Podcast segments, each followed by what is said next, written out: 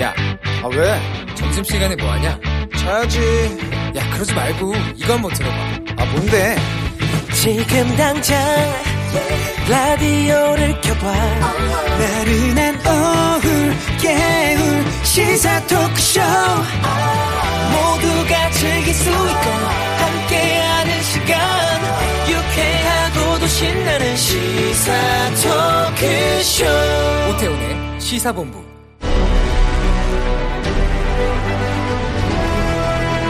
김철민의 본부 뉴스.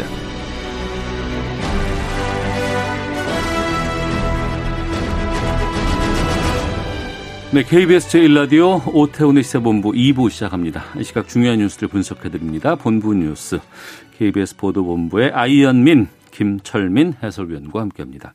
어서 오세요. 네, 안녕하세요. 김철민입니다. 예, 주말에는 감소 그 검사량이 준다고 하는데 예, 2만 5천 건 정도 됐습니다. 그럼에도 어, 그래도 많이 300명대 줄었죠. 나왔은 예. 건참 오랜만인 오늘 것 신규. 확진자가 389명, 네. 300명대로 떨어졌습니다. 이게 이제 11월 25일 이후 54일 만입니다. 그래서 54일 만에요. 예, 예. 어. 3차 유행 시작된 아주 초기 그 정도 수준으로 떨어졌는데 그래도 뭐 정부는 아직 안심할 수 없다. 네. 이렇게 보고요. 이제 어제 발표를 했습니다만 사회적 거리두기 단계, 어, 그 다음에 5인 이상 모임 금지 조치 이것도 이제 2주 더 연장을 했죠.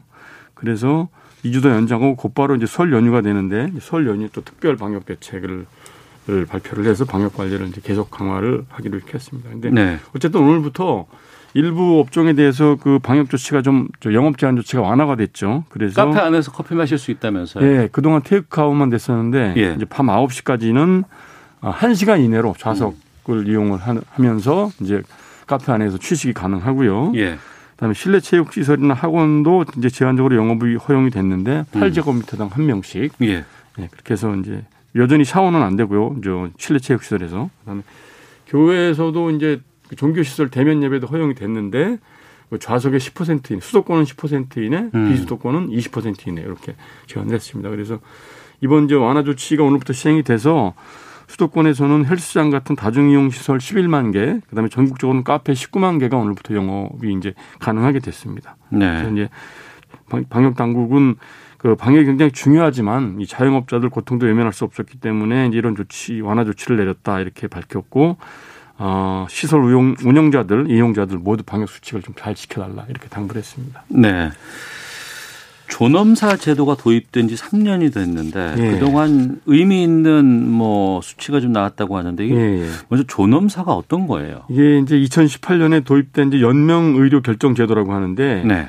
그 임종기에 접어든 환자들한테 음. 뭐 심폐소생술이라든지 인공호흡기라든지 혈액투석이라든지 이렇게 이제 치료 효과는 없는데 임종 시기만 연장시키는 이런 의료 시술을 이제 환자가 스스로 선택해서 중단할 수 있게끔 이렇게 아. 본격적으로 도입을 한 거죠. 그러니까 연명 치료 전 안 받겠습니다라고 하면은 그걸 해준다는 예. 그렇죠. 거잖아요. 네. 병실에서 뭐 이 저 주사바늘 줄줄 이렇게 꽂고 이렇게 죽지 않겠다. 음. 이제 이걸 스스로 선택할 수 있는 제도가 2018년 2월부터 도입이 됐는데 네.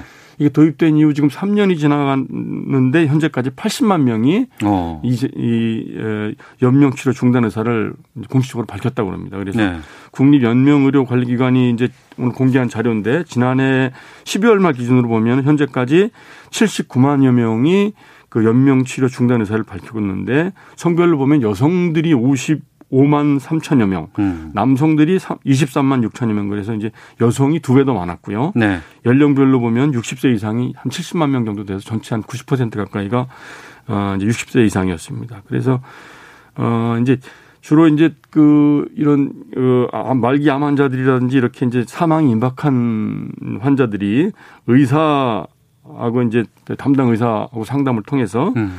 본인이 연명 치료를 안 받겠다 또는 시행 중인 연명 치료를 중단하겠다 이렇게 이제 그 연명 의료 계획서를 스스로 작성을 해서 이제 보관을 하고 등록을 하는 거죠. 그래서 지금 해마다 이렇게 이제 이런 환자들이 늘어나고 있는 추세인데 도입 첫 해에는 10만 명 수준이었는데 이제 2019년에 43만 명, 음. 올- 지난해에는 25만 명 정도가 이제 이 연명 치료 중단 의사를 발견해서 존엄사를 스스로 선택을 했다는 것이죠. 그래서 네.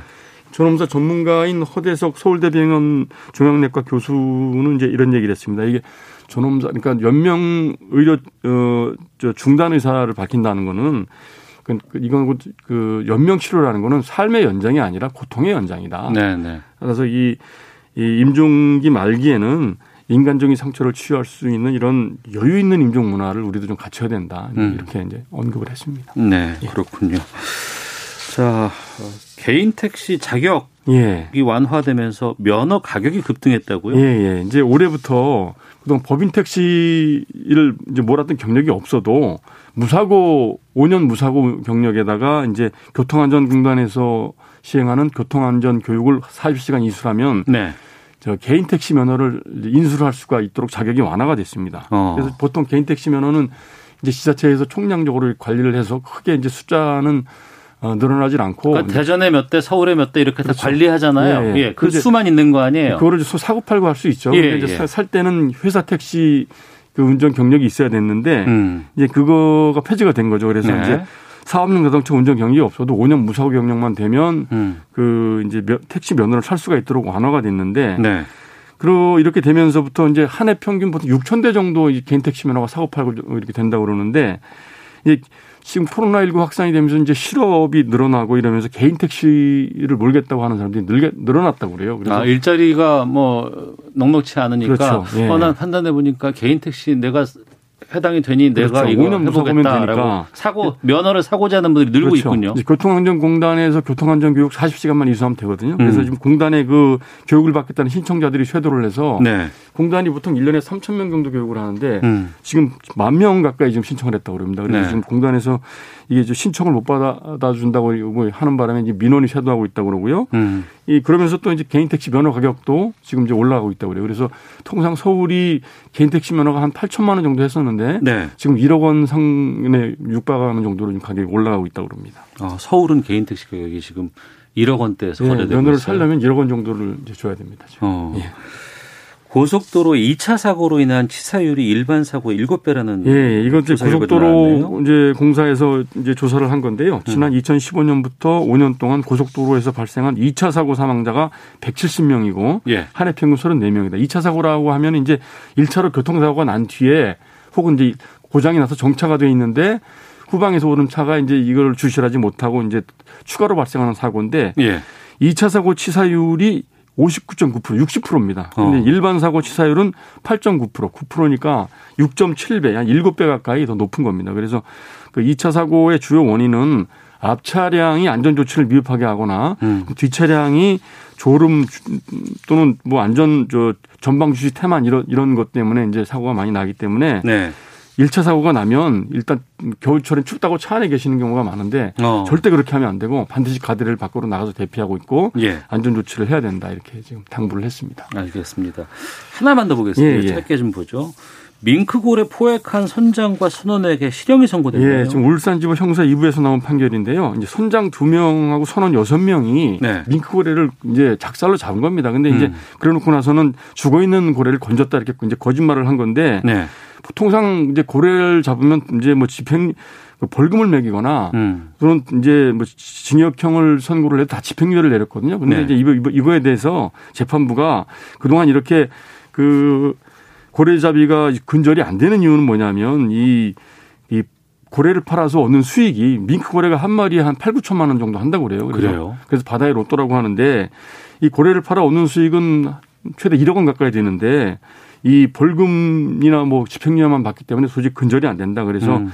이 범죄를 뭐 얻는 수익이 처벌보다 훨씬 크기 때문에 그동안 이런 이런 범죄가 계속된다 이러면서 다 전원 실형을 선고했습니다. 네.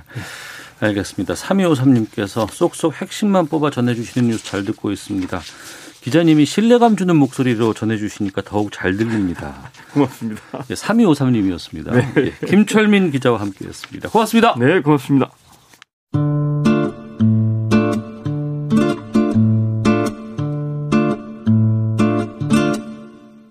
오태훈의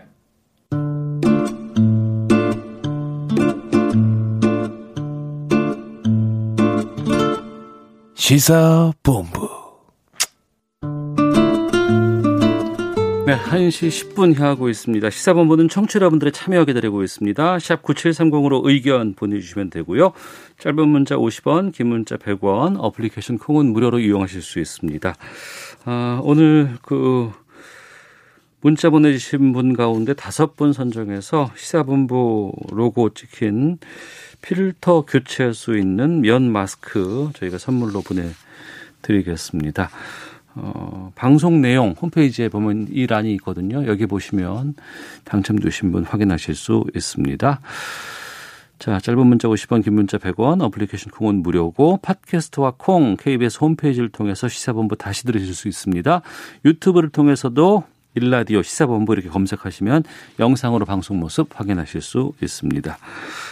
우리나라를 둘러싼 치열한 외교 상황을 명쾌하게 정리하고 분석해 드리는 시간입니다. 외교 전쟁 외교부 전략기획관 지내셨습니다. 가톨릭대 국제학부의 마상윤 교수 화상으로 만납니다. 유튜브로 보고 계신 분들은 어, 화상으로 마 교수님 모습 확인하실 수 있습니다. 마 교수님 안녕하십니까? 네, 안녕하십니까? 예. 어, 북한 노동당 8차 대회 과정에서 열병식 개최 여부가 관심이었는데 지난 14일 저녁에 열병식이 있었습니다. 열병식이 석 달 만에 또 열렸다고도 하고 창건 75주년 기념 아주 크게 나왔다고도 하는데 이 열병식 어떤 의미가 있는 겁니까? 어, 우선 그 열병식은 그 어, 북한 입장에서는 그 당대회를 기념하는 네. 뭐 축하하는 그런 의미도 이제 일차적으로 있겠고요. 네.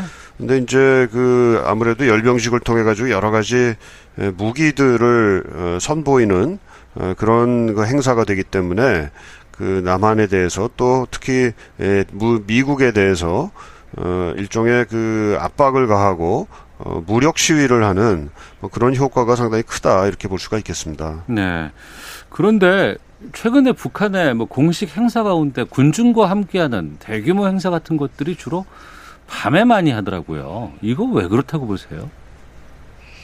네, 작년 10월 10일에 열렸던 이제 당창건 어, 기념일 어, 열병식이 이제 첫 번째로 그 밤에 심야 시간대에 열렸고요. 요번이 네. 이제 그번 그거에 의해서 이제 두 번째로 이렇게 됐는데 어떻게 보면 그 연달아서 이렇게 두 번을 그 밤 시간대에 그 개최한 걸로 봐서는 이게 뭐 새로운 그 normal이 아니 그러니까 new normal이 되는 거 아니냐 뭐 이런 그 생각도 듭니다. 네. 근데 밤에 하게 될 경우에 아무래도 이제 큰 장점은 네. 그뭐 불꽃놀이라든지 여러 가지 이제 빛을 조명 조명 장치라든지 이런 걸 사용한 좀 화려한 그 이벤트를 꾸밀 수 있다. 뭐 이런 네. 장점이 하나 있고요.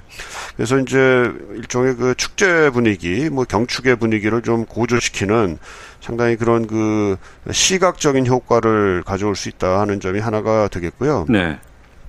두 번째로 이제 밤에 그 하게 되면은 그 특히 이제 열병식을 통했고 여러 가지 이제 첨단 나름대로 북한이 그 어, 개발을 하고 있는 또 개발을 해온 여러 가지 이제 첨단 무기들을 어, 그 보여주는 그런 계기가 될 텐데 네. 이게 이제 밤에 그 하게 되면 어디서 이게 어떻게 이동이 되는지를 아무래도 좀 그 은닉하기가 쉽다. 위성에서 잘 안 보통 보이겠네요. 그 북한 그렇죠. 이제 어. 여러 가지 이제 정찰 정보 자산을 통해 가지고 북한을 미국이 이제 감시를 하고 있는데요. 음. 뭐 그런 그 감시로부터 조금 어 숨길 수 있는 그런 그 어, 여건이 좀 아무- 아무래도 이제 밤이 좀 좋다라는 이런 어, 생각이 있지 않을까 이런 추정이 어, 가능할 것 같습니다. 네.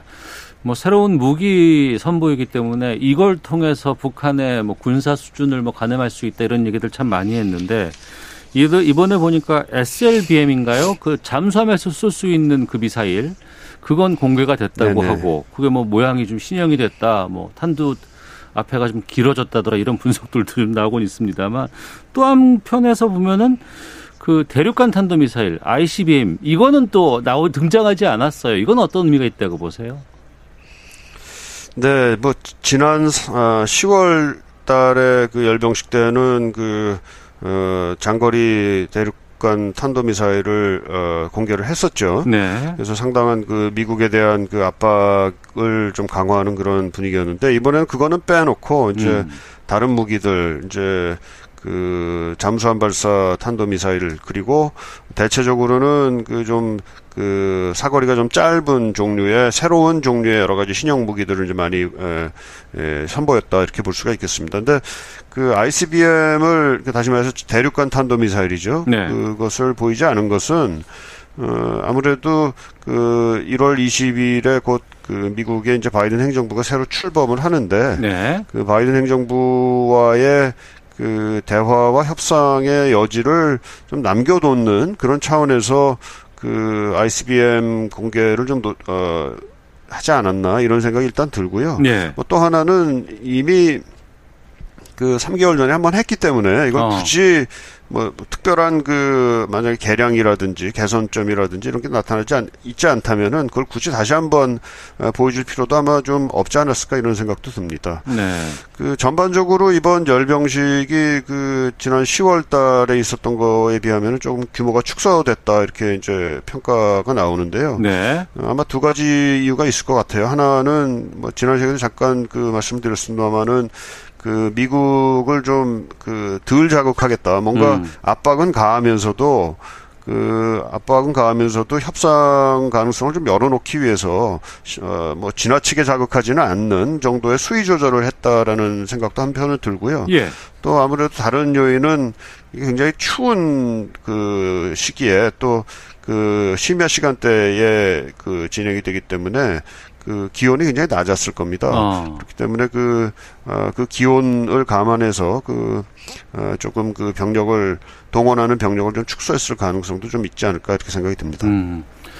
그 열병식 하는 그 군인들 볼을 보니까 빨갛더라고요. 춥기는 많이 추웠을 것 아, 같아요. 얼마나 힘들었겠습니까? 그러니까요. 자, 노동당 8차 당대회, 아, 이런 그 열병식까지 하면서 이제 다 막을 내렸습니다. 상당히 8일간 동안 계속됐다고 하고, 여기서 의미 있는 메시지들도 좀 나왔는데, 올해 남북 관계, 북미 관계는 어떻게 전망하세요? 네, 뭐 조심스럽긴 합니다만 그 하여튼 상황이 그렇게 녹록하지는 않을 것 같습니다. 네. 그 아까 말씀하셨다시피 이제 그 SLBM 잠수함 탄도 발사 탄도 미사일을 선보였다 하는 것도 사실은 굉장히 큰 얘기입니다. 이게 만약에 어. 실제로 이렇게 개발이 되고 있는지 안 되고 있는지에 대해서는 또 어, 따져봐야 될 문제지만 만약에 네. 이것을 실제로 개발이 됐다라고 생각을 한다면 또는 상당한 진전을 이뤘다라고 생각을 한다면 어, 미국에 대해서는 상당히 시- 어, 시- 굉장히 커다란 현존하는 위협이 될 가능성이 있기 때문에요. 음. 네. 어, 하여튼 그 미국에 대한 압박을 굉장히 고조시켰다라는 차원이 하나 굉장히 어, 우려스럽고 사실 그거보다 더 우려스러운 것은 그 핵무장력을 계속해서 개발을 하겠다. 음. 이것을 강화해 나가겠다라는 그런 의지를 표명했다는 점에서 어떻게 보면 어, 지난 그 싱가폴 합의에서 말, 말했던 어, 비핵화의 원칙에서 어, 상당히 후퇴한 느낌이 좀 있습니다. 네. 어, 물론 이제 그 미국과의 그 협상 여지 또 어, 우리 우리 측과의 협상 여지를 조금은 남겨놨지만은 네. 그 협상을 시작하는 그 지점이 어떻게 보면 비핵화 원칙부터 다시 확인을 해야 되는 음. 뭐 이런 그 상황이 됐고요. 그렇기 때문에 그 뭐랄까요 그 우리가 기대했던 그 싱가폴 합의 그러니까 비핵화 원칙이 에, 합의가 된 뒤로부터의 그 협상이 아니라 예. 그것을 재확인해야 되는 것부터 시작을 해야 되니까 상당히 그 과정이 좀 어려워질 수 있는 그런 상황이 됐고요. 뭐 그런 점에서 봐서는 그 아무튼 협상을 어, 하는 차원에서 북한이 자신의 몸값을 상당히 지금 어, 올려놓고 자기의 조, 어, 조건을 상당히 올려놓고 시작을 하고 있다라는 점에서는 하여튼 쉽지 않은 그 과정이 되지 않을까 이런 좀 전망이 듭니다. 알겠습니다. 자, 우리나라 둘러싼 외교 현안에 대해서 가톨릭대 국제학부 마상현 교수와 함께 말씀 나누고 있습니다. 미국 상황 좀 보겠습니다. 이번 주에 아, 대통령 취임식이 예정돼 있고 미국 하원은 트럼프 대통령에 대한 탄핵 소추안 통과시켰습니다. 어, 상원에서 이제 탄핵 여부 결정할 것 같은데 이거 어떻게 전망하십니까? 그래서 쉽지 않은 얘기인 것 같습니다. 이게 지금 상원의 그 물론 이제 지난 작년 1월, 2월이었죠. 그 어, 트럼프 대통령에 대한 탄핵이 이제 하원에서도 그때 그 가결이 됐고 네. 상원에 와서는 이제 부결이 됐는데요. 음. 그때 상황하고 지금 상황이 좀 다른 것은 그 상원 현재 미국 상원은 어, 민주당이 다수당이 돼 있는 상황입니다. 물론 그 의석 수는 50대 50으로 똑같지만 네. 그러니까 상당히 그, 어, 그, 굉장히 그 얇은 그 우위를 이제 점하고 있는 상황이기 때문에 음. 일단 작년과는 좀 다르다라는 네. 게 일단 그 지켜봐야 될 문제고요.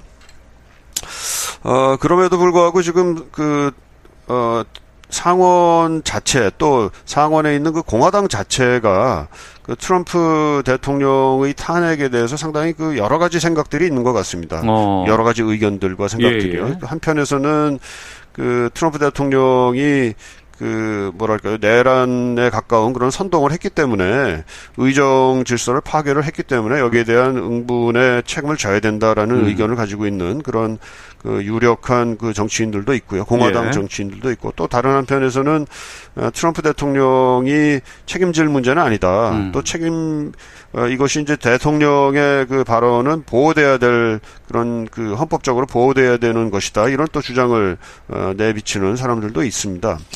또더더 이제 그 심층적으로는 공화당 자체가 이제 에, 트럼프 이후의 시대를 이제 준비를 해야 되는데 네. 그럼에도 불구하고 공화당 지지자들의 상당수는 또 트럼프 대통령을 굉장히 열렬히 또 어, 아. 지지하고 있는 그런 상황이지 않습니까? 이런 예. 그 와중에서 공화당 지도부가 또 공화당 의원들이 어떻게 이제 의견을 모아가느냐 하는 게 이제 타, 어, 상원에서조차 이제 타원, 탄핵이 에, 성공할 것이냐 못할 것이냐의 그, 그 뭐랄까요 그 어, 분수령 그러니까 그, 그 관건이 되지 않을까 이렇게 생각이 듭니다. 네. 트럼프 임기가 이제 며칠 안 남았잖아요. 솔직히. 그렇죠. 네. 이제 또 현직에 있는 그 대통령을 탄핵하는 거는 뭐 그럴 수 있다고 보는데 임기도 없고 이제 곧 퇴임하는데 이 절차를 이행하다 보면은 퇴임 이후에 탄핵이 이제 뭐 가부가 이루어지겠습니다. 결정이 되겠습니다만 계속 진행이 되는데 그건 왜 그러는 겁니까? 그, 그, 태, 그, 퇴임 대통령을 탄핵하는 게 과연 그 법적으로 적합한 거냐 안 한 거냐조차도 지금 사실은 쟁점으로 부각이 돼 있는 것 같습니다. 네. 어, 그 한편에서는 앞에서 말씀드린 대로 그 잘못이 있다면 그것에 대해서 책임을 물어야 된다라는 의견이 분명히 있고요. 또 다른 한편에서는 어, 꼭 그렇지는 않다. 퇴임과 동시에 이제 그러한 그 탄핵의 대상은 아니게 되는 것이다. 또 어, 이런 의견도 이제 지금 존재하기 때문에요. 이것조차도 지금 완전히 깨끗하게 그 정리가 돼 있는 상태는 아닌 것 같습니다. 음. 다만 그 워낙 그 이번 그 의, 의사당 그 난입 사건이 예, 파장이 크고 충격이 크기 때문에 그 대부 상당히 상당수의 의견은 뭐 어떤 식으로든 그 뭐 법적이든 아니면 정치적으로든 트럼프 대통령에 대한 그 책임이 그 물어져야 되지 않겠느냐 이런 의, 의견이 상당히 이제 많은 것 같습니다. 하지만 네. 이제 법적인 차원에서 이게 그 과연 탄핵감이냐 아니 그러니까 탄핵을 할 수 있는 상황이냐 아니냐에 대해서는 어 여러 가지 의견들이 지금 어, 존재하는 상황이다 이렇게 말씀드릴 수 있겠습니다. 네. 미국 시간으로 이제 20일 날 취임식 있습니다. 원래 미국 대통령 취임식 하면은 전 세계에서 국가의 주요 이제 인사들이 다 모이고 축하하고 뭐 이렇게 돼야 되는데 그렇죠. 지금은 상황이 상당히 살벌하다고 들었어요. 어떤 상황이랍니까? 네, 뭐 저도 지금 그 언론을 통해서 이제 보게 되면은 그 미국 백악관 그리고 그 국회의사당을 어 주변 지역을 거의 그 바리케이드를 쳐놓고 그야말로 통행을 어 상당히 그 어 검색 거, 그 통행을 이제 그 자유롭게 하지 못하게 하는 음. 그리고 검색을 강화하는 이런 그 조치들이 지금 취해지고 있는 것 같고요. 네. 또 미국 그, 그 안전을 어, 보장하는 차원에서 이제 군 병력을 뭐 평소 그 어, 취임식의 한 두 배 수준으로 어, 어. 높여서 지금 어, 동원을 하고 있다 이렇게 얘기를 합니다. 또 그 혹시 이제 그 트럼프 지지자들이 또 새로운 그 폭동에 가까운 시위를 벌일 가능성 등이 이제 상당히 우려가 돼가지고 네.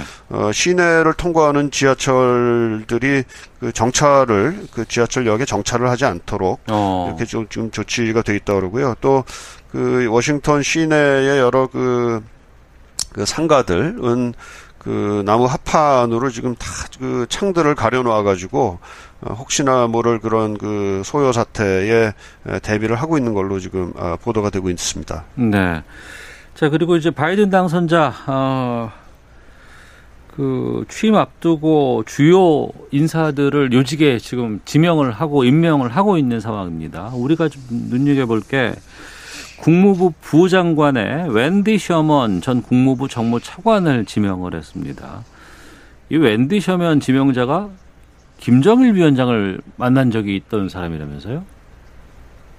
네, 그 클린턴 행정부 때이 wen디 셔먼 이제 부다, 부장관 지명자가 그 당시에 그 국무부에서 대북 정책 조정관이라는 역할을 하고 있었습니다. 네. 다시 말해서 요즘 얘기로 하면은 그 어, 대북 그 특별 대표가 되겠죠. 음. 어, 그때 이제 그 국무장관을 지냈던 그 올브라이트, 매들린 올브라이트 장관이 평양에를 방문을 해서 이제 김정일 당시 이제 위원장하고 그 면담을 했는데요. 네. 그 면담에 이제 같이 배석을 해서 음. 그 김정일을 만났던 걸로 돼 있습니다. 네. 이 웬디 셔먼 부장관 지명자는 그 오바마 행정부 때는 이제 정무 차관을 지내면서 뭐 이란과의 핵 협상을 진두지휘했고 또 그 북한과 관련된 여러 가지 또 정책도 사실상 그 어, 깊이 개입을 했었던 인물입니다. 그렇기 때문에 사실 그 대북 조, 정책 어, 조정관에 이어서 정무장 정부 차관을 지내면서 그 북한과 관련된 그 상당히 많은 그 경험을 가지고 있는 사람이다 이렇게 볼 수가 있겠죠. 음, 알겠습니다. 이뭐 취임 이후에는 여러 가지 활동들도 좀 지켜봐야 될 것 같네요. 자, 외교전쟁 지금까지 가톨리대 국제학부의 마상현 교수와 함께 봤습니다. 자, 오늘 말씀 고맙습니다. 네, 고맙습니다. 헤드라인 뉴스입니다. 문재인 대통령은 부동산 대책과 관련해 시장의 예상 수준을 훨씬 뛰어넘는 특단의 공급 대책을 설 연휴 이전에 내놓겠다고 밝혔습니다. 구체적으로는 공공재개발과 역세권 개발, 신규 택지의 과감한 개발 등을 들었습니다. 홍남기 경제부총리가 올해 공공기관에서 2만 6천 명 이상을 신규 채용할 계획이라고 밝혔습니다. 중소벤처기업부는 지난 11일부터 일주일간 소상공인 버팀목 자금 3조 4,614억 원을 총 249만 7천 명에게 지급했다고 밝혔습니다. 지난달 거주자 외화예금이 다시 사상 최대 기록을 보였습니다. 거주자 외화예금은 내국인과 국내 기업, 국내 6개월 이상 거주한 외국인, 국내 진출한 외국 기업 등의 국내 외화예금을 뜻합니다. 서울시가 사회적 거리두기 2.5단계와 5인 이상 사적 모임 금지 조치를 2주 연장합니다. 지금까지 라디오 정보센터 조진주였습니다. 이어서 기상청의 윤지수 씨입니다. 네, 미세먼지와 날씨 정보입니다. 먼저 대설특보가 풀린 곳이 많습니다. 서울을 비롯해 서쪽 지역을 중심으로 대설특보가 풀리면서 지금은 경기 동부 지역, 강원 영서 지역, 강원도 산지와 충청북도 북부, 전라남도 동부 일부, 경상도 일부 내륙 지역에 남아 있는 상황이고요. 지금도 흐린 가운데 눈이 내리는 곳이 많습니다. 이 눈은 오후까지는 이어질 텐데 소강 상태에 들 때도 많다는 점 염두에 두시는 것이 좋겠습니다. 내린 눈이 오늘과 내일 추위 속에 얼어붙는 곳이 많겠습니다. 이동하실 때 각별히 주의하시는 것이 좋겠습니다. 점차 중국 북부 쪽에서 대륙 고기압이 확장을 하게 되면서 주변에 바람이 점차 강해지고 있는데요. 오후 3시를 기해서 강원도 산간 지역도 강풍특보가 내려질 것으로 보입니다. 이런 가운데 오늘 낮 최고 기온은 어제보다는 2도에서 5도가량 높은 서울 영상 2도를 비롯해 부산 8도, 광주 6도, 세종과 대전 5도 정도 내다보고 있습니다. 하지만 밤새 기온은 큰 폭으로 떨어지겠고 내일 아침 철원은 영하 19도 안팎까지, 서울도 영하 13도 정도의 강추위가 예상되고요. 낮에도 중부지방을 중심으로 영하의 추위 예상된다는 점 참고하시면 좋겠습니다. 한편 동해안 지방과 일부 경상권을 중심으로 지금 건조특보도 내려져 있습니다. 미세먼지 상황의 경우 지금 서울과 경기도, 충청남도 또 광주 일대로 초미세먼지 농도가 다소 높게 나타나고 있는데 일시적인 현상이고요. 내일은 찬바람이 불면서 대기 확산이 원활해지면서 대기 상태가 청정해질 것으로 기대됩니다. 지금 서울 기온은 영상 0.2도입니다. 지금까지 날씨 정보였습니다. 다음은 이 시각 교통 상황 알아보겠습니다. KBS 교통정보센터의 오수미 씨입니다. 네, 이 시각 교통정보입니다. 눈이 1cm 더 올 때마다 교통사고 발생률도 약 10% 정도 늘어난다고 합니다. 오늘은 눈길에 대한 대비와 안전운행에 만전을 기하셔야겠습니다. 현재 고속도로에서도 사고가 계속해서 생겨나고 있습니다. 경부 고속도로 부산 쪽으로 망양 휴게소 부근에서 사고가 있었고요. 지장을 받아 북천안부터 정체입니다. 당진 대전 간 고속도로 대전 방향으로도 마곡사 부근에서 화물차 사고가 발생하면서 처리 여파로 3km 구간에서 정체가 계속되고 있습니다. 순천 완주 간 고속도로는 완주 쪽으로만 두 건의 사고입니다.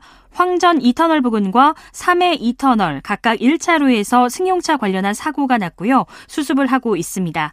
그리고 지금 강원 지역에서도 많은 눈이 내리고 있는 가운데 영동고속도로 강릉 쪽 진부 1터널 부근에서 사고가 났고요. 중앙고속도로 춘천 방면은 신림 부근 2차로에서 소형 화물차 관련한 사고를 처리하고 있습니다. 각 사고 지점들 잘 살펴서 운행을 해주시기 바랍니다.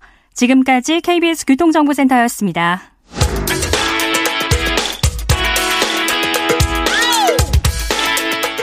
오태훈의 시사본부는 여러분의 소중한 의견을 기다립니다. 짧은 문자 50원, 긴 문자 100원의 정보 이용료가 되는 샵 9730, 우물정 9730번으로 문자 보내주십시오. KBS 라디오 앱 콩은 무료입니다. KBS 라디오 오태훈의 시사본부. 지금 여러분은 대한민국 라디오 유일의 점심 시사 프로그램을 듣고 계십니다.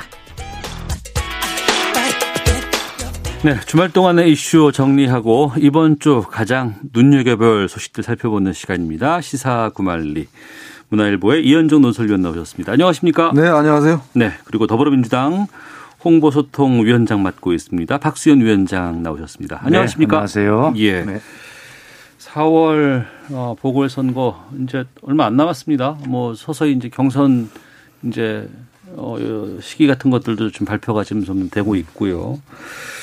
어, 그런 가운데 아무래도 야당에서 워낙에 후보들이 좀 많이 나오고 또 관련된 보도들도 좀 많이 나오는데 오세훈 전 서울시장이 조건부 얘기를 했었는데 그렇죠. 이걸 이제 떼고 공식적으로 나 출마하겠다라고 선언을 했습니다.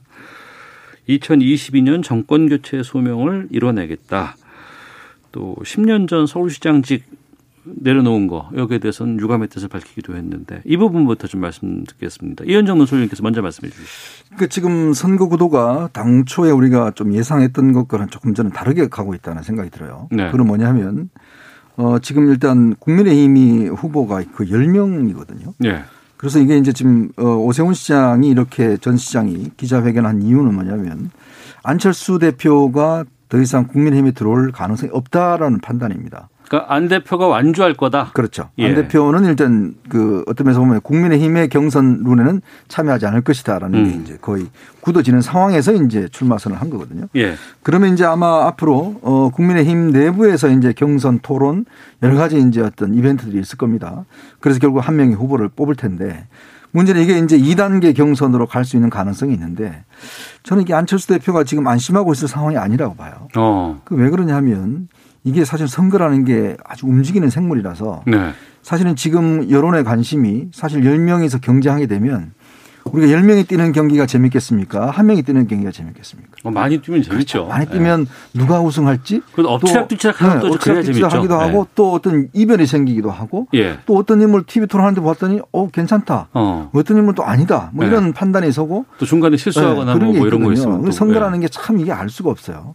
이제 그러다 보면 그 시선들이 시민들의 시선이 결국은 국민의힘 경선 쪽으로 쏠리게 되면 예. 안철수 대표한테 가졌던 어떤 이미지나 어떤 이런 것들이 지금 같은 상황이 되겠냐라는 데 대한 의문이에요. 음. 그러니까 저는 안철수 대표가 좀 판단 착오를 한 것 같은데 어쨌거나 지금 어, 이 보궐선거라는 게 제가 누차 말씀드리지만 조직적 힘이 없으면 참 힘듭니다. 네. 그리고 또 이게 나중에 여당의 집중적 공격이 있을 경우에 그걸 방해해 줄 수 있는 당의 어떤 조직 기반이 없으면 굉장히 힘들고 또 TV 토론도 안철수 대표한테는 트라우마예요. 음. 아시겠지만 지난 대선 상상해 보시면 그 여러 가지 트라우마가 있습니다. 어, 그때 많이 네. 예, 여러 가지 뭐, 네. 뭐 제가 뭐 갚쳤습니까? 아. 뭐 등등 뭐 여러 가지가 있죠. 자, 그런 상황에 지금 만약에 이 국민의힘의 경선이 성공적으로 끝난다고 하면 어. 글쎄요 안철수 대표 과연 안심할 수 있을까요? 예. 저는 상당히 가변성이 있다고 봐요. 국민의힘은 그러니까 삼자 대결로 해도 승산이 있다 이렇게 좀 판단하고 있, 다는 처음에는 음. 그게 그냥 단순히 이제 안철수 대표를 압박하는 삼자 필승 같았는데 예. 점점점 어떤 면에서 보면 이제 현실화되는 게 아닌가 저는 또 솔직히 그런 생각도 솔직히 듭니다. 어. 단순한 어떤 그 협박용이 아니라 네. 실제로 그렇게 갈 수도 있겠다라는 생각도 들어요. 야권에서 단일화 안 된다 그러면 여권에서는 상당히 호재 아닌가요? 현재 저희 입장으로 보면 단일화가 안 돼야죠. 네. 그런데 저는 단일화가 안 될 것이다라고 계속 누차 강조를 해왔는데 그 이유는 첫째 안철수 대표는 이번 서울시장이 되는 것이 목표가 아니라 다음 다음 대선 2027년 대선을 목표로 하고 있지 않겠습니까? 음. 그렇기 때문에 완주할 수밖에 없지요 이제는. 네. 그리고 국민의 국민의힘에 들어갈 수가 없습니다. 어. 국민의힘에 들어가서 혈혈 단신으로 들어가 가지고 그 국민의힘을 자기 것으로 만들 보장이 없고 자신이 없는 거죠. 예. 또 국민의힘 입장에서 봐도 제일 야당인데 2027년에 자당 대통령 후보를 내지 음. 다른 사람을 시켜다 뭐 해가지고 할 일은 없지 않습니까? 그렇기 때문에 결과적으로 이 과정은 푸짐하고 요란해 보이지만 네. 결과적으로는 단일화는 안 될 것이다. 그리고 제가 늘 잘 쓰는 말이 맞는지는 모르겠습니다만 예선전 탈진할 것이다 이렇게 음.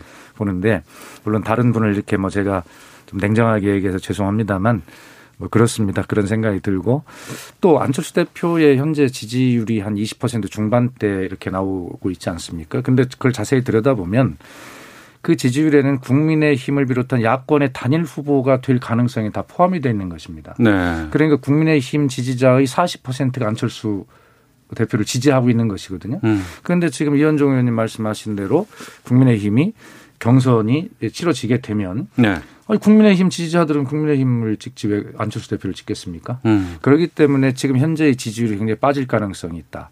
그리고 민주당 역시도 민주당은 사실은 뭐 호황이 뭐 흥행이 안 되네 되네 이런 평가를 하지만 사실은 초반에 흥행이 돼서도 안 되는 입장입니다. 네. 뭐 규책 사유를 제공한 정당이기 때문에 음. 출마 선언도 좀 조용하게도 늦게 하는 것이 는 맞다고 보고요.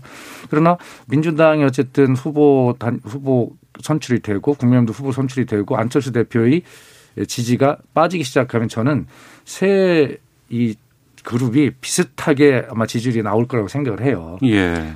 그렇다면 그, 국민의힘이 왜 단일화를 하겠습니까? 어. 근데 지금 민주당 입장에서는 우상호 의원만 혼자서 지금 홀로 며칠째 뛰고 있는 겁니까? 지금 그 박영선 장관은 왜 출마 선언이 바로 안 나오는지 또 박주민 의원 같은 경우에도 뭐 특별한 얘기가 없네요.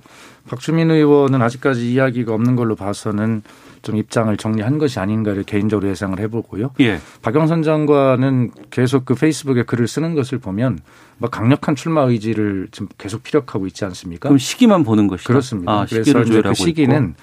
본인이 유불리를 따지는 것보다는 아마 음. 개각과 맞물려 있기 때문에 네. 그런 개각 준비 이런 것과도 맞물려 있고 또 아까 말씀드린 대로 민주당이 귀책 사유를 제공한 보궐선거이기 음. 때문에 아마 좀 속도를 뭐 자연적으로 늦춰지는 겁니다만 뭐 그런 여러 가지 요인들 그리고 또 여당은 또 야당에 비해서 출마 선언을 또 늦게 하는 것이 좀 여유도 있어 보이고 뭔가 준비가 있어 보이지 않습니까? 이런 여러 음. 가지 요인들 때문에 늦추고 있을 텐데 이제 요번 이번 주에 아마 결정을 해야 될 겁니다. 네. 그 이현정 논설위원께서는 네. 지금 만약에 단일화 없이 네. 뭐 국민의힘 아니면 현재 그 민주당 아니면 안철수 대표 이렇게 삼자 구도로 가게 되면 어떻게 전망하세요? 국민의힘이 절대적 불리하죠. 어. 제가 아까 말씀드리잖아요. 이 선거라는 게 일반적인 1995년도에 그때 때 선거 때 보면 무소속 박찬종, 그다음에 조순, 정원식 이런 후보 나왔어요. 예, 예. 그때 당시에 이제 조순 그, 그 시장이 됐지 않습니까? 아. 그러니까 결국은 이게 장외에서의 어떤 물론 그때 당시는 이제 그뭐 어, DJ가 이제 조순을 저 이 교수로 이제 데려와서 이제 출마를 시켰지만 지금 같은 경우에 보면 이게 사실은 제가 누차 말씀드리면 서울시에 지금 구청장 25명 중에서 24명이 다 민주당 소속입니다. 이게 뭐 관권 선거를 한다는 의미가 아니고 또 서울시 의원들도 대부분 다 민주당이에요. 이게 예를 들어서 선거 운동이 할 수 있는 기, 일본적인 이 베이스가 다릅니다. 네. 그것도 여당이에요. 음. 또 사실은 생각해 보십시오. 지금 2월 달 들어서면 백신 이제 접종이 시작됩니다. 네. 그리고 또 재난 지금 이야기 나올 거예요. 음, 모든 이슈가 아, 보면 예. 결국은 여당한테 유리한 쪽으로 여당이 만들어낼 겁니다. 음. 뭐 박홍수 부모자 계시지만 선거 많이 해보셨지만 여당이 할 수 있는 게 그런 거예요. 네. 그러니까 그런 속에서도 야당이 예를, 예를 들어서 지금과 같이 그냥 무조건 문재인 정부의 어떤 실책만 가지고 정책을 선거를 치를 것이냐 저는 이건 상당히 상황이 달라질 수 있다 봐요. 여당이 음. 가만히 있겠습니까? 지금 여당이 네. 선거 지는데. 어. 그거는요 정말 정당이 생각할 수 없는 거예요. 예. 그런 그 그리고 또 민주당이 무슨 선거 한두 번 해본 정당이 아니지 않습니까? 음. 그렇다면 정말 단일화해서 열심히 해도 저는 나중에 가면 정말 아주 비등비등한 결과가 나올 겁니다. 어. 자 그런데 지금 벌써부터 이렇게 뭐 아 우리 둘이 나가도 된다. 이 판단은요 정말 어떤 면에서 보면 굉장히 여당으로서는 뭐박 위원장 좋아하셨지만 좋아할 수 있는 구도예요. 어. 안심하고 있는 거죠. 어, 우리 예. 뭐 이렇게 나오는데 여론조 나오는데 결국은 이렇게 되면 결국은 이 당원들의 절박감 우리가 먼저 이긴다고 생각하면 움직이잖아요. 어. 우리가 진다고 생각하면 정말 필사적으로 움직입니다. 예. 이렇게 예를 들어서 아 우리 세 명 나와도 이긴다 그러면 아 당원들 누가 선거운동 하겠어요. 이제 그런 상황을 감안해 본다면 저는 단일 안 되면 음. 필패다는 생각이 듭니다. 민주당은 표정 관리하고 있는 어, 상황인가요? 이현정 의원님께서 지금 민주당에게 좀 유리한 해석을 해주시는 것 같지만 사실은 국민의힘을 좀 독려하고 있는 거 아닌가 이런 아. 생각이 제가 드는데 예. 음, 하여튼 그렇습니다. 이게 지금 제가 아까 예선전 탈진이라고 하는 좀 우스갯소리를 했지만 네. 국민들께서 지금 보시기에 관심이 초반이니까 있어 보이지만 음. 그리고 안철수 대표가 처음으로 좀 정치적 선택을 잘했다는 평가도 받고 있는 거지만 결과적으로는 이 감동이 없는 통합, 음.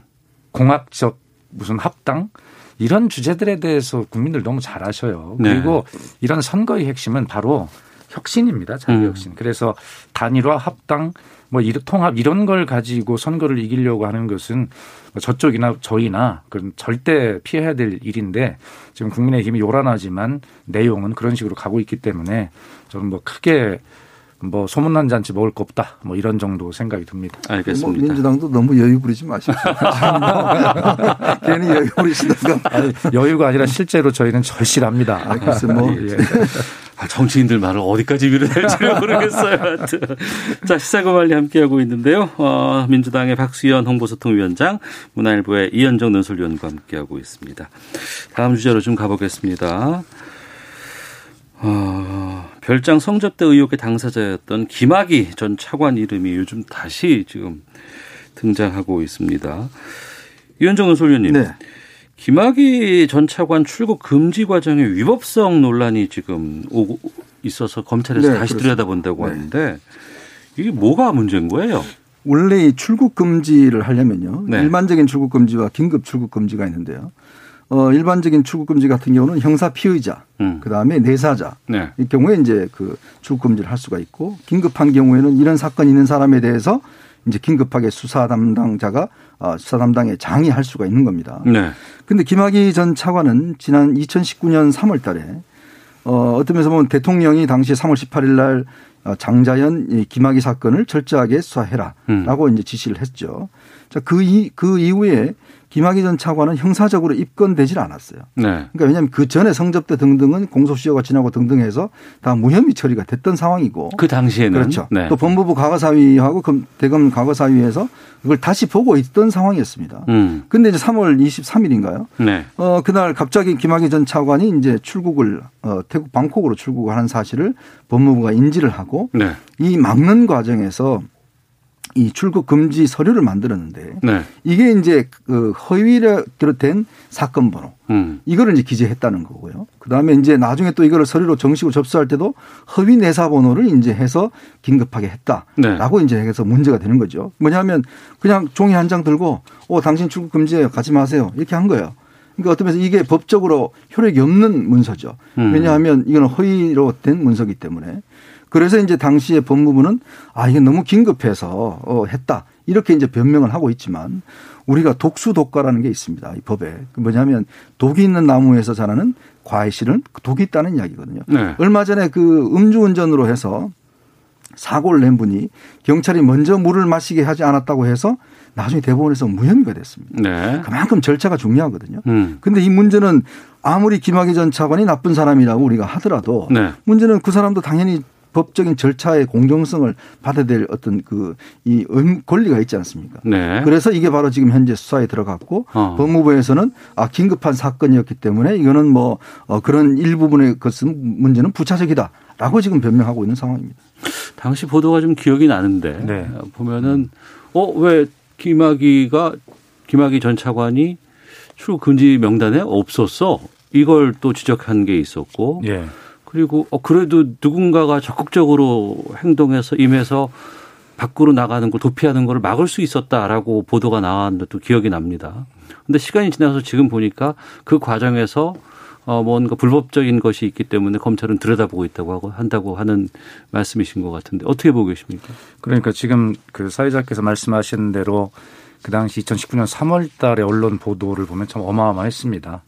그 국민적 분노가 일어나고 있던 상황이고요. 네. 연정 의원님 설명 잘 해주셨습니다만 우리 국민이 분노하는 그 사건에 대해서 검찰이 제19 감싸기를 하면서 수사를 제대로 안 했기 때문에 공소시효가 지나서 무혐의를 받은 상태 아니겠습니까?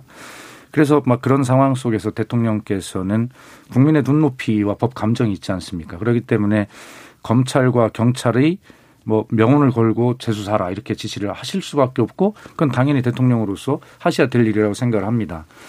자, 어떤 법리 대 법리의 지금 주장이 부딪히고 있습니다. 뭐 불법했다, 불가피했다, 뭐 이런 것인데 결과적으로 뭐 일부에서는 이것을 윤석열 총장의 정치 보복이 시작됐다 이렇게 이야기를 하지만 어. 결과적으로는 오늘 대통령께서 윤석열 총장이 문재인 정부의 검찰총장이다라고 말씀을 하신 상황에서 그런 뭐 제가 주장을 하는 것은 맞지 않기 때문에 하지는 않겠습니다만. 예. 이제 그런 상황이죠. 그래서 이제 야당은 이것을 검찰이 이렇게 무리하게 뭐 그렇게 한 이유가 문재인 대통령의 지시 때문이었다고 결과적으로 기승전 청와대 문재인 대통령으로 이제 몰고 가려고 할 텐데 어. 저는 설사 뭐 그런 부분이 뭐 잘못된 부분이 있다면 그건 뭐재 배당을 했고 수사를 하니까 하는 대로 결과를 보면 될 것이고요. 예. 문재인 대통령이 이 개막이 출국 금지의 배후가 아니라 국민의 분노가 이 출국 금지의 배후다. 저는 음. 그렇게 말씀드리고 싶습니다. 예. 지금 말씀을 하셨기 때문에 자연스럽게 좀 그 신년 기자회견으로 가보도록 하겠습니다. 거기에서도 그 윤석열 총장 관련해서는 문재인 대통령이 언급이 있었어요. 윤영근 네. 소위원님. 그러니까 결국 윤석열 총장에 대해서 오늘 이제 어, 정치를 염두에 두었다고 생각하지 않고 또 문재인 정부의 검찰총장이다. 네네. 네. 이런 이야기를 했습니다. 어. 그러니까 뭐 더 구구한 이야기를 하지 않았어요. 문재인 예. 정부의 검찰총장이다. 그러니까 예. 이 이야기를 하는 이유가 결국 당신은 우리 사람이지 저쪽 사람이 아니라는 이야기 아니겠습니까? 음, 그렇죠. 그러니까 어떤 면에서 보면 뭐 출마 등등의 이야기했지만 어. 한편으로 보면 이 말 속에 담겨 있는 함의는 결국 윤석열 총장은 우리 편이지 어. 저쪽 편이 아니다라는 걸 이제 쐐기를 박은 거예요. 그러니까 예. 정치를 앞으로 예를 들어 주적으로 출마하지 말라는 이제 이야기를 이 말 속에 저는 굉장히 한 포함이 돼 있다는 생각이 드는데. 예, 예. 그래서 이제 이게 어떤 면에서 보면 뭐 대통령 짧게 이야기를 했습니다마는 그렇다면 그동안 그럼 여당에서 이렇게 윤석열 총장을 공격한 사람들은 뭡니까? 어. 그동안 또 추미애 장관은 뭐가 뭡니까? 그럼 대통령은 우리 정부 사람이라고 이야기를 하는데 추미애 장관은 저렇게 징계도 하고 또 여당에서는 저 뭐 정치할 사람이다 그러고 자꾸 내려오라 그러고 어. 그러니까 이게 안 맞지 않습니까? 대통령의 언급과 그다음에 여당의 지금 어떤 이야기와 추 장관의 이야기를 보면 네. 저는 좀 헷갈려요. 음. 도대체 그럼 윤석열 총장이 그럼 대통령에 신임하는 겁니까? 아니면 여당에서는 불신임하는 건가요? 뭐 청와대와 당이 서로 의견이 그 다른가요? 네. 제가, 예. 제가 문재인 대통령의 청와대 첫 대변인이었으니까 네. 우리 이현종 위원님께서 잘 알아들으시도록 설명을 한번 해볼게요. 이현종 위원님은 이제 우리 편이다 이렇게 이제 해석을 해주셨는데요. 네. 대통령이 이제 그런 것들을 염두에 두고 발언하시지는 않을 겁니다. 음. 어느 대통령이시든 간에. 그럼 어떤 의미일까? 문재인 정부의 검찰총장, 문재인 정부는 검찰에서 어떤 태도를 가지고 있습니까? 검찰을 개혁해야 한다는 태도를 가지고 있어요. 그래서 법과 제도로 할 수 있는 것은 공수처 등을 비롯한 국회에서 할 일이고요. 그럼 상당 부분 진척이 됐지 않습니까? 나머지 하나가 이제 검찰의 조직 문화와 수사 관행인데 그걸 대통령이 추윤 갈등의 그 과정에서도 두 차례나 부탁을 하셨어요. 법무부와 검찰이 손잡고 그 수사의 관행까지도 스스로 잘 개혁해 주기 바란다. 이렇게 부탁을 하셨는데 문재인 정부의 검찰총장이라는 말은 문재인 정부의 시대적 소명인 검찰 개혁을 이제 법과 제도는 어느 정도 됐으니 윤석열 총장이 거기에 맞도록 조직 문화와 수사의 관행까지도 미진한 어. 것이 있다면 더 개혁을 해달라라고 네. 하는 그런 주문이다. 어. 저는 그렇게 말씀드리고 싶습니다. 예. 근데 윤 총장이 단순히 조직 문화와 수사 관행을 안 바꾸고 싶어서 저렇게 대응하는 걸까요? 어. 저는 그건 아니라고 봐요. 음. 아니 윤 총장도 지금 검찰의 내린 지시를 보면 당연히 수사 관행 바꾸고 조직 문화 바꾸라고 이야기를 하죠. 저는 그 문제 핵심이 아니라고 봅니다. 알겠습니다. 결국은 예. 자꾸 이 어떤 현 정권 관련된 수사를 못하게 하기 때문에 결국 음. 추행 갈등의 본질이거든요. 네. 이쯤에서 요, 요, 요 정도로 하고요. 네. 뭐 어차피 뭐 기자회견에서 뭐. 다뤄진 내용들이 워낙에 좀 많이 있었기 네, 네. 때문에 네. 그 중에서 좀 두 분께서 이것만큼은 내가 참 의미 있게 봤다라던가 음. 뭐 이런 것들 좀 얘기를 좀 들어볼까 하는데 어 박수현 전 대변인 현재 홍보소통위원장으로서 오늘 이번 기자회견에서 가장 이 대목은 내가 참 의미 있게 봤다라고 하는 건 어떤 걸 꼽으시겠습니까? 물론 뭐 뭐니 뭐니 해도 사면 말씀이시고요. 예. 사면은 좀 이따 이제 이현종 의원님께서 정리를 해 주시리라 믿고 저는 미국의 바이든 행정부 신행정부가 들어서면서의 북미 관계, 남북 관계, 한반도 평화 프로세스 이것이 어떻게 될 것인가에 대한 말씀이 음. 어, 저는 좀 기억에 남고 그 말씀을 좀 드려보려고 합니다. 어, 신행정부가 들어서면 일단 사람을 좀 안치해야 되지 않습니까? 미국 네. 또 안보 라인에 외교 안보 라인에 6개월 걸린다면서요? 네, 그렇습니다. 그러니까 예. 사람 안 골라서 안치해야 되고 청문회 해야 되고 뭐 이런 걸 하다 보면 한 5, 6개월 걸릴 거예요. 네. 그런데 문재인 대통령 임기 지금 남은 중에서 5, 6개월을 그냥 허송세월하고 음. 이게 빼버리면 나머지가 한 뭐 8, 9개월 뭐 이 정도 남을 텐데 지금 하지 못하면 그 8, 9개월이 아무 의미가 없어요. 진척도 네, 의미가 네. 없겠죠. 어, 선거 모드로 들어가야 그렇습니다. 되니까. 네. 그렇기 때문에 저는 이 대통령도 말씀하셨습니다만 이 5, 6개월 동안에 미국의 외교 안보 라인을 이해시키고 설득하는 일을 끊임없이 하겠다는 음. 말씀을 하셨고요.